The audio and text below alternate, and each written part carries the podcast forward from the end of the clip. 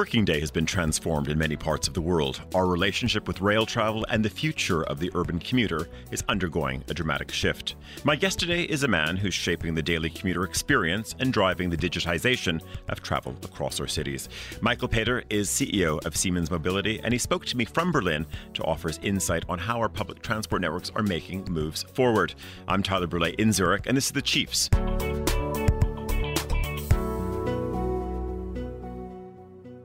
Michael, thanks very much for joining us. I wanted to maybe start with a big question for our listeners who might be sitting in North America, or they're in Europe, or they're in a major Asian city. When you look at the urban environment today and people heading out their front doors, uh, hope, hopefully going to an office, going to work, going to the airport, what are the major issues confronting the urban commuter today? Well, I think it's uh, very much around that everybody leaves the office or whatever at the same time, and, and, traffic jams or the trains are packed for one hour a day, but we're really not using our system very efficiently. And combining that with the fact that actually we make little to no use of information available when planning our trips or even planning the transportation systems, um, we we run the trains as if we didn't know, and, and many times we don't know what the usage will be. Uh, all of that uh, leads to quite inefficient system and a loss of time. And I, I know very few people who, who like traffic, who have a happy experience when they're commuting either uh, in the car or also uh, in the train. So, of course, there are many things that go beyond what Siemens Mobility can deal with because, of course, you can't really impact. You might be able to advise on what a, a new working day looks like, and, and maybe we could argue that, that there is a new type of working day in many parts of the world. But maybe let's go back to that uh, commuter uh, looking out across the city, uh, across the street. When people think about what you do, uh, what Siemens Mobility has to to do and deliver, they probably are thinking about the threshold of a train where they look down and they see uh, on the, the no slip grate, they see the Siemens uh, brand name there. But uh, if you look beyond, where else are you touching the life of a commuter every day? Well, first of all, I think Siemens is uh, actually typical for many other companies, we are giving our employees much more liberty now to plan their daily lives, their work lives, but also their vacation lives. Uh, or actually, we also allow to work from vacation locations. So actually, there's a lot more flexibility, and it's a huge opportunity to, to use the system differently. But uh, coming to your question, um, Siemens is in basically all areas of your trip uh, involved.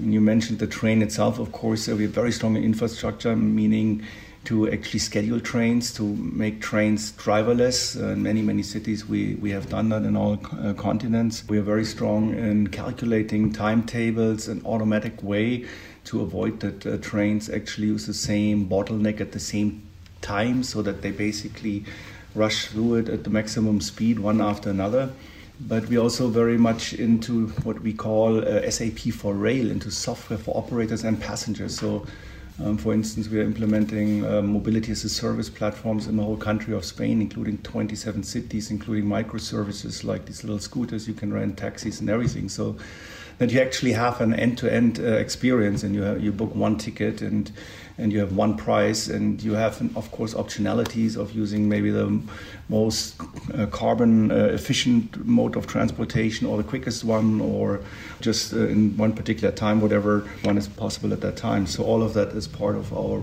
portfolio, and the the software portion then, of course, extends also into operator software to predict usage of trains um, we know that when it's raining in New York City, that people will rush into the metros in the next hour because they, they stop shopping or they stop whatever they're doing. So, so we can predict these events and we can uh, tell operators when to schedule more trains, longer trains, and, and all of these type of things.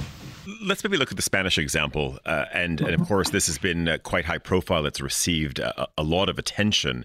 I'm interviewing you from Zurich today. There's a, a system in Switzerland that they, the SBB operates, a platform which I believe is quite similar. That, of course, you swipe in, getting onto a, a train. And then, of course, along the way, you might step onto a bus and then even a boat. And then you swipe out. And of course, there is the most uh, efficient calculation, or one hopes it's an efficient calculation, that comes out, which gives you an end price.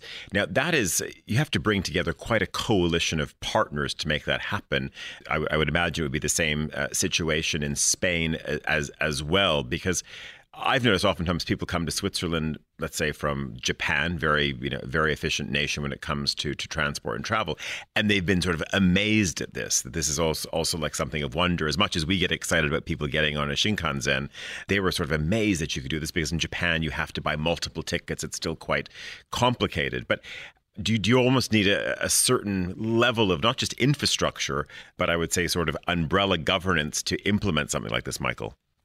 Yes, there are basically two different challenges here. The one is on the technology side, and that's one we, we are tackling with what we call Xcelerator to build open interfaces, uh, data protocols that actually even allow you to exchange data very easily. So that uh, as a passenger, you, ha- you have even the possibility to have a one trip experience because you can interfere with all these different types of transportation Let's take the UK for an example. There you um, have over 20 operators in mainline services, and from a passenger view, it should be feeling and looking like one system if you really want to get people onto the onto the train. But then, of course, there's the regulatory side that you rightfully mentioned. That and that is one of the biggest hurdles to achieve these type of systems nowadays. That most transport operators define themselves as a company, and they say my sales channel is a lot of the worth of my company and who I am. So they insist on, on them being the only ones selling their tickets. So actually, cross-selling of tickets is something that not it doesn't happen everywhere automatically. Even though you would think it's good if somebody else sells my my ticket for this train also. So, in an example like Spain, there's a lot, of political activities behind it to get all the cities to agree to actually participate in this overall system. And you can you can see, I think, that this is a, a very promising approach where you just basically set by government in the end flat rate, same price for everyone, no matter where you go. That is, of course, creating a lot of appetite and showing that people like to use trains, but it's not a system where you have information later on to provide a good quality service because if as an operator you don't know who you sold the ticket for and for what train and what trip you actually sold it for. And as a passenger, you have no idea of knowing if the train you want to take is full or empty. It, it, then, of course, there's no chance that at the end every train is used in a 90% occupation rate. Then, then you'll have everybody taking the exact same train at the same daytime going on a Friday afternoon to go skiing in Switzerland or something like that. So I think it's extremely important that we, when we create these solutions, actually take into account that we should make use of data and have uh, predictions of who wants to use what and actually provide a good service at the end of the day also. Indeed, and, and, I, and, I, don't want to only focus on, uh, of course, rail uh, in this interview. We should we should discuss uh, other aspects as well. I want to go back because we got a little bit sidetracked on this topic. So, on one side, Siemens Mobility, of course, is very involved in all aspects of inf- infrastructure, the digitization that goes around that, as you've said. Uh, but let's say if I'm getting on uh, my, my bicycle to cross Zurich, or, or if I'm getting in my car to go through Dublin, where else are you touching people? As part of, uh, I would say, that, that daily commuter experience as a consumer? Well, there's of course Siemens overall. That we are also involved in uh, charging infrastructure for private cars. Siemens overall is uh, generally in, involved a lot in the automotive industry, and we are in everything that is basically also cross different modes like uh, intermodal transportation, end-to-end uh, trips but it's really then outside the trains for Siemens Mobility. It's mainly the software. And what we, of course, have also done is that we have looked at our technologies where else it can help to reduce CO2 emissions. So, for instance, um, the e-trucks, the dynamic charging infrastructure, how we call it. That's a system that we're promoting where you can charge trucks, but that wouldn't be your daily commute. But uh, the daily commute, maybe it is these these apps. You probably have an app on your telephone that is uh, is made by Siemens. We have uh, several hundred million downloads of these, uh, for instance, the Navigator apps or BVG apps or the one you mentioned, Switzerland. So we built these apps actually where you can put your intermodal uh, trip together. Yeah, which is a fascinating tool, and and uh, as one, I hope that we start to see elsewhere, or even that there's a global model because um, it work it works incredibly well.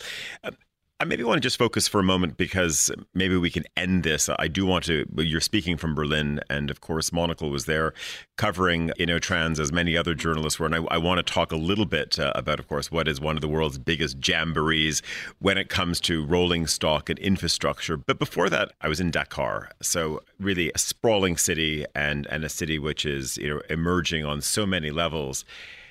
But when it comes to big infrastructure and, uh, of course, issues that go with it, very nice highways that lead you out of the city, but very few traffic lights uh, in the city. You and I are having a luxury conversation right now about apps, and we can swipe in and out, and we can get on and off boats and hire scooters and do all kinds of things. And then we have a whole other part of this planet, which is very far behind. Uh, and is that a challenge for a player like Siemens when, on one side, there is the, you know the sexy side of digitization, uh, the fact that it doesn't involve as many hands, all of those things, and then you have a world which is very analog and there's many things that need to be built still. And is that still an area of focus? And I, I was sort of scratching my head thinking how can the two reconcile? Because there's you know we sit in within a european or northern hemisphere context and talk about charging stations and what new audi or porsche someone's going to buy I mean, and there's no sense of electric anything uh, when it comes to to transport and mobility uh, when you're on the other side of, of the Mediterranean. And uh, is that a challenge? And and maybe not just a challenge, a danger that we're so focused in Europe moving one direction when there is, a, you know, certainly another part of the world which is is not moving in that direction at all at the moment. Well, I think you're touching a very very sensitive point there. I, I also feel we really have to focus when we want to fight global warming uh, on the global picture, not the local picture. And the question that we forget to ask many times is where do we save most CO2 for the euro? It's almost like it costs anything here if we if we save a ton, but if for the same money we can save 100 tons somewhere else, we, we really should think about where to put the money. And I think that many times when I see how we approach certain challenges that we have here also in Europe or in the US or everywhere, all of a sudden our cars don't weigh two tons anymore, they weigh three tons, and, but they have a battery, and then this is the solution. And um, whilst many of us have a car, and, and we probably will keep driving car, and it's important that the automotive industry makes uh, car transportation clean. At the same time, I think the focus got lost a little bit of saving actually energy. And if the car in the end actually uses more energy than now, then it might be clean, but overall it, it will come at a cost for nature and for global warming. So for me, and that is a perfect bridge to Egypt, I mean, it's very important that the international community works together to provide solutions to the countries that you mentioned. In Egypt, for instance, and that, that is unfortunately the long way you have to go when you want to go to rail transportation at least. You, first of all, you need electricities. And that's a general development stage for many countries. First, you electrify, and then, then uh, you have infrastructure, and then you industrialize. And, and we see that in our Siemens portfolio. You don't sell automation equipment. You used to sell the, the power plants first. Egypt did all of that. They electrified. They have modern power plants that are very efficient plants. And now they had the option to either build a system, and I get this absurd question that, that people ask me, how can they afford a system for 8 billion euros? And, and that's the value of the contract we have. But it's 2,000 kilometers of rail that actually, because in Egypt, most people live along the Nile River and the coastlines, it reaches 90% of the population. And mind you, that uh, Egypt has around 100 million people, so we're talking 90 million people that otherwise would use cars. And if you just make the simple equation that a passenger mile traveled on a train uses 10% of the energy than on a car, no matter how many batteries you put in a car, it's still 90% inefficiency built into the system.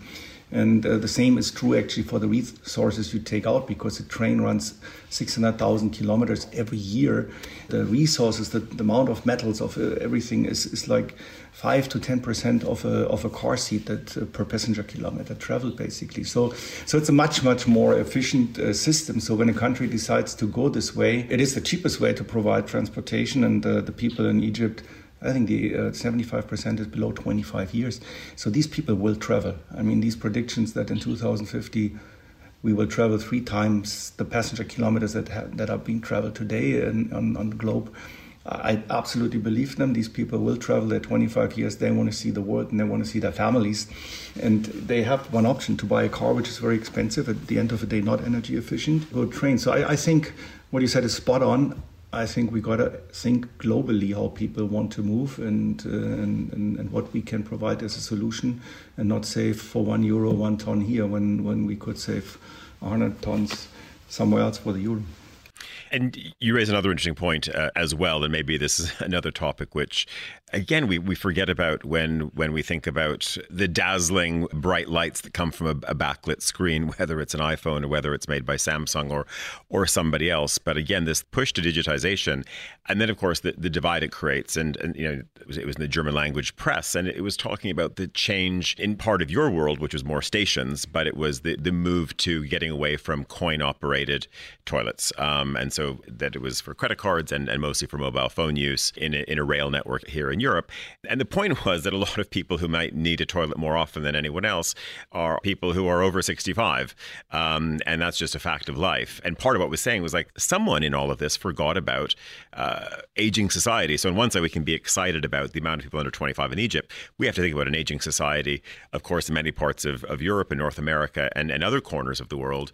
And, and is there also a danger right now when we get excited about automation, digitization, that, yeah, I mean, people have arthritis and actually it, your, your hands just don't work with a screen when your fingers are gnarled and you have to suddenly try to use your nail to uh, make the screen work. Uh, and and so is there also a danger as well that we have to make sure that you know that we're also bringing people along amidst this digitization and then suddenly very simple things like toilets just don't work because everyone thinks that everyone's got an iphone yeah for one just um, picking up your example of the toilets i mean I think there's a lot of thought being spent in Europe on making transportation um, barrier free because people are able, and, and, Germany also is a special case because we have a very dense network. We don't have a capital like London or Paris. We have a lot of equally important cities. Not one of them is as big as London, but we have a lot of them in the Manchester size. And and so our network, our train network, is, is truly a network, and the efficiency comes from actually being able to change trains a lot. So you don't want to be uh, standing in front of a staircase 10 minutes before you go into the station. So you're sure you make it out the train to, to make your connection. So clear choice, barrier free, um, single deck trains, level entrance, and, and all of these things are being thought through, and the toilets are actually getting bigger with every design. On the other hand, I think there's another point you actually mentioned that is also important. We should not use digitalization and, and to basically mirror the complexity of today's systems in the digital world. We should really try to make it easier. It's not like you have a coin today and it's easy to find the right ticket in these machines, right? I mean, that's actually going back to your very first question. One of the nightmares to build a system like that one in Spain is that you have a, a, jungle of tariffs in every single city, and, and it's a completely different concept from city to city. I mean, if you grew up in Munich, you have really no advantage in understanding the Berlin system versus somebody coming from South America because they're so different in tariff structure with zones and whatnot. And, and when we go to a digital system, really, we should use the opportunity to think about what is really useful to get people into trains. It's quite simple a task for, for us as a society to make our cities livable. So I, I, think in the long run, yes, a telephone using a, a mobile phone will be a huge uh, advantage as a tool. I think without a telephone, you'll have a harder time to navigate our cities for everything we're doing. But I think there will be minimum services, uh, obviously, also to be provided for people who don't want to use a phone. Yeah, I, I, I, do think actually there there is room, and, and maybe, of course, someone with your background m- might agree. It would be hard to argue with the Siemens board, uh, but maybe Siemens does get need to get back into the mobile phone business because I do think when we talk about aging society, there is the, the current lineup just does not work for a lot of people over a certain age. You can you can talk about the complexity of the apps, but even just the pure interface of the screen, and and why in the same way we see a lot of hotels going back to actually having you know switches and levers uh, again, and maybe not a digital shower. Uh, it sort of feels that there's there's maybe something for an aging society as well, where there might be a niche and people be willing to pay for it. And uh, yeah, so maybe that, that could be a side issue for uh, maybe for Siemens at some point. We actually, when we develop these apps, I mean, we have cities where we developed a kids app for children that go to school, and it's basically a mobility app with only four or five push buttons. It's like when you missed your station, uh, you press uh, "I want to go home," or I, like you have it on some telephones, call Mama or call Papa. Uh, so we have these type of applications that make it very simple, actually, and still, even though you're not maybe a digital native Actually, they provide a lot of service with just one or two buttons so that um, when, when you're lost somewhere, you're not maybe uh, so good in orientation anymore. It actually can provide you microservices where to walk and what train to take to get back to where you actually wanted to go, which is actually easier than, uh, again, getting out of the train, looking at our analog system, these old maps of connection points of, of metro systems. That's, that's also not easy to navigate when you're at a certain age, including myself. If I look at a map in London, I'm not sure I will exactly understand where to change trains. It's it could be easier with uh, digital solutions, obviously. I was surprised that yeah, you have this cumbersome system uh, to, to, of course, go through security, uh, to, to put your bags through x ray. Uh, so that's sort of one hurdle um, already, which you think, oh, why am I taking a, a, train? Okay, fine, I don't have to go to the airport. And then, as you said, trains were absolutely packed. I mean, good, good for them, um, but no luxury of even being in business class and maybe having that seat beside you empty. Um, absolutely not. And I guess my question for you is: Is this the in this world where where data rules? Is this the direction that we're we're heading in um, on on many routes, as opposed to a lot of the reasons why we let's be honest, a lot of reasons why we do like rail is because there is no security to get onto trains, uh, at least in many places, and also we, we like the serendipity of the travel as well. There's you know people always talk about rail and romance, and part of it is you never know who's going to be beside you, or you might have a, a block of four seats. Wow, how exciting is all of that? So does that get lost in all of this? Because I, I don't think we should sort of ignore what are some of the core or romantic reasons that we also like rail. So we shouldn't forget that um, most uh, train operators operate at a loss. And that's one of the big, big problems when you actually want to switch to rail because the more rail you use, the more money is lost and you have to subsidize it. And, and, nobody likes doing that. I think the car is not different, but the calculation is different because we don't think about the taxes we pay and, and the roads that had to be built. They're just there. And we compare the gas price with the all in ticket price of, of a train. I read an interesting, a little bit of a sidetrack, but interesting study. Most countries, when you ask people, what do you spend your money for? Number one is housing, number two is transportation on a car. But yet people think a car is cheaper than a train. But coming back to your subject, so to get the trains more equally used is a huge lever to make them profitable. Like in Germany, I mentioned that we had 55% utilization in mainline traffic before COVID and it's it's not a bad number. It's it's the average number in Europe. It means 45% of revenue is lost for an operator, and 45% of CO2 savings is lost. And you think about what we have to do as a society to be CO2 uh, half of the CO2 emissions in 2030. It's like we're, we're turning our national budgets around to achieve this, and probably we won't achieve it. And yet we have 45% savings there that, in CO2 that we don't use. So I, I think it's a, it's, it's, it's a huge opportunity. And just imagine for one second that rail was profitable. You could have private public partnerships that actually built rail lines like it used to be in 1900 or whenever England was uh, industrialized and you could have private uh, public partnerships that build actually metro lines all over the place. So, so it would be such a huge difference in, in, in, the usage of the system. But the other part is when you're digital, you can choose your operations model. It doesn't mean you have to have, okay, security security, but you, you don't have to have a closed system like that. But, but what you can do is you can have a QR code on the back of a seat, for instance, uh, in a train. And when you, when you jump in and you take the seat, you have to scan in, and then the operator knows how many seats are still available. And by doing that, you would be able to be in second class. And to come back to your problem or your, your, your wish, you can rebook to first class because you say, oh, first class is still empty, and I can rebook on the fly and go in first class, check in again. You could have a obligation to reserve. And in, I think in Germany, many countries, we really enjoy what you said. You buy a ticket and it's valid for the whole day.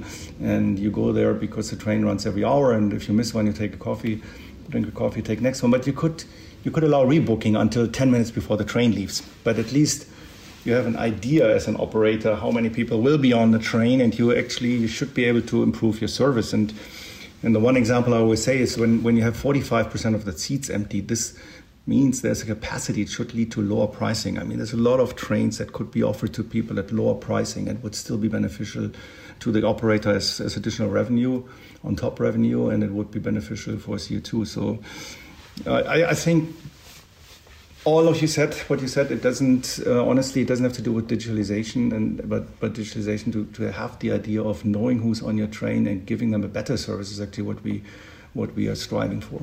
Mm.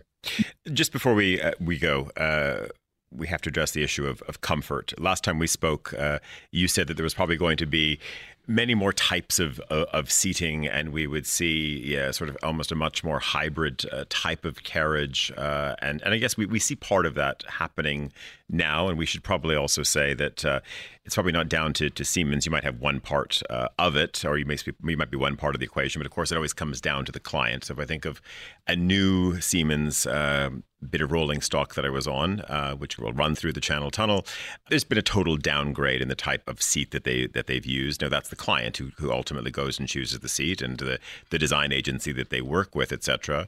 And it's almost like, but everyone we go back to the Shinkansen, everyone has a sort of a fantasy of you know when when you've been on Japan in the green car, how fantastic it is, and yet we hear European operators say, well, our trains don't go as as far, and so we don't we don't see the need to put in comfortable seating because the journeys are two hours. But well, that's nonsense because you know the Shinkansen goes you, you can travel five hours, but you can also travel ninety minutes, um, and it's and it's it's super comfortable.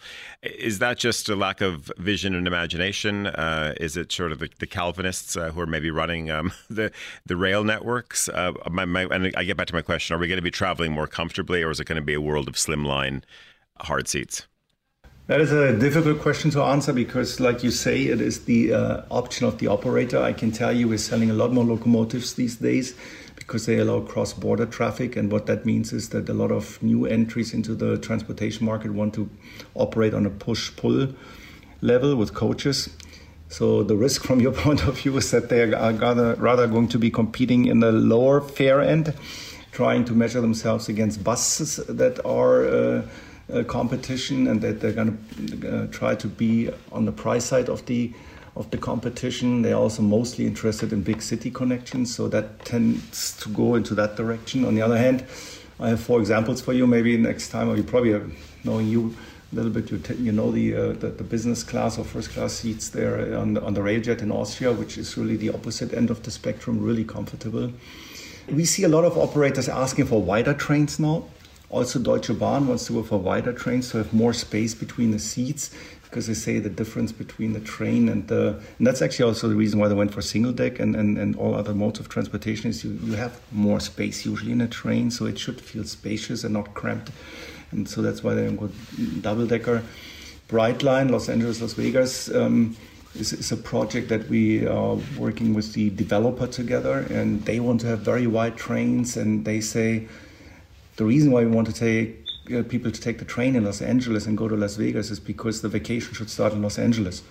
So they were seriously thinking about already um, having entertainment on the train as you board the train, because of course in the US you have short vacation. Everybody has five or ten days a year, so every hour counts. So, so that's their concept to operate. So there's a lot of different concepts of operations. But in the first category that I mentioned, I share with you your thoughts that maybe it goes a little bit like the airplane industry in, in Europe. You know, you have a lot of low budget uh, competition, and then everybody kind of needs to follow that to a certain extent, and the seats get uh, harder and harder, and uh, the knee space gets smaller and smaller. And um, it's, I think, it's upon also us. Um, you know, who we buy the tickets to define actually what uh, what trend in the market will actually be be successful.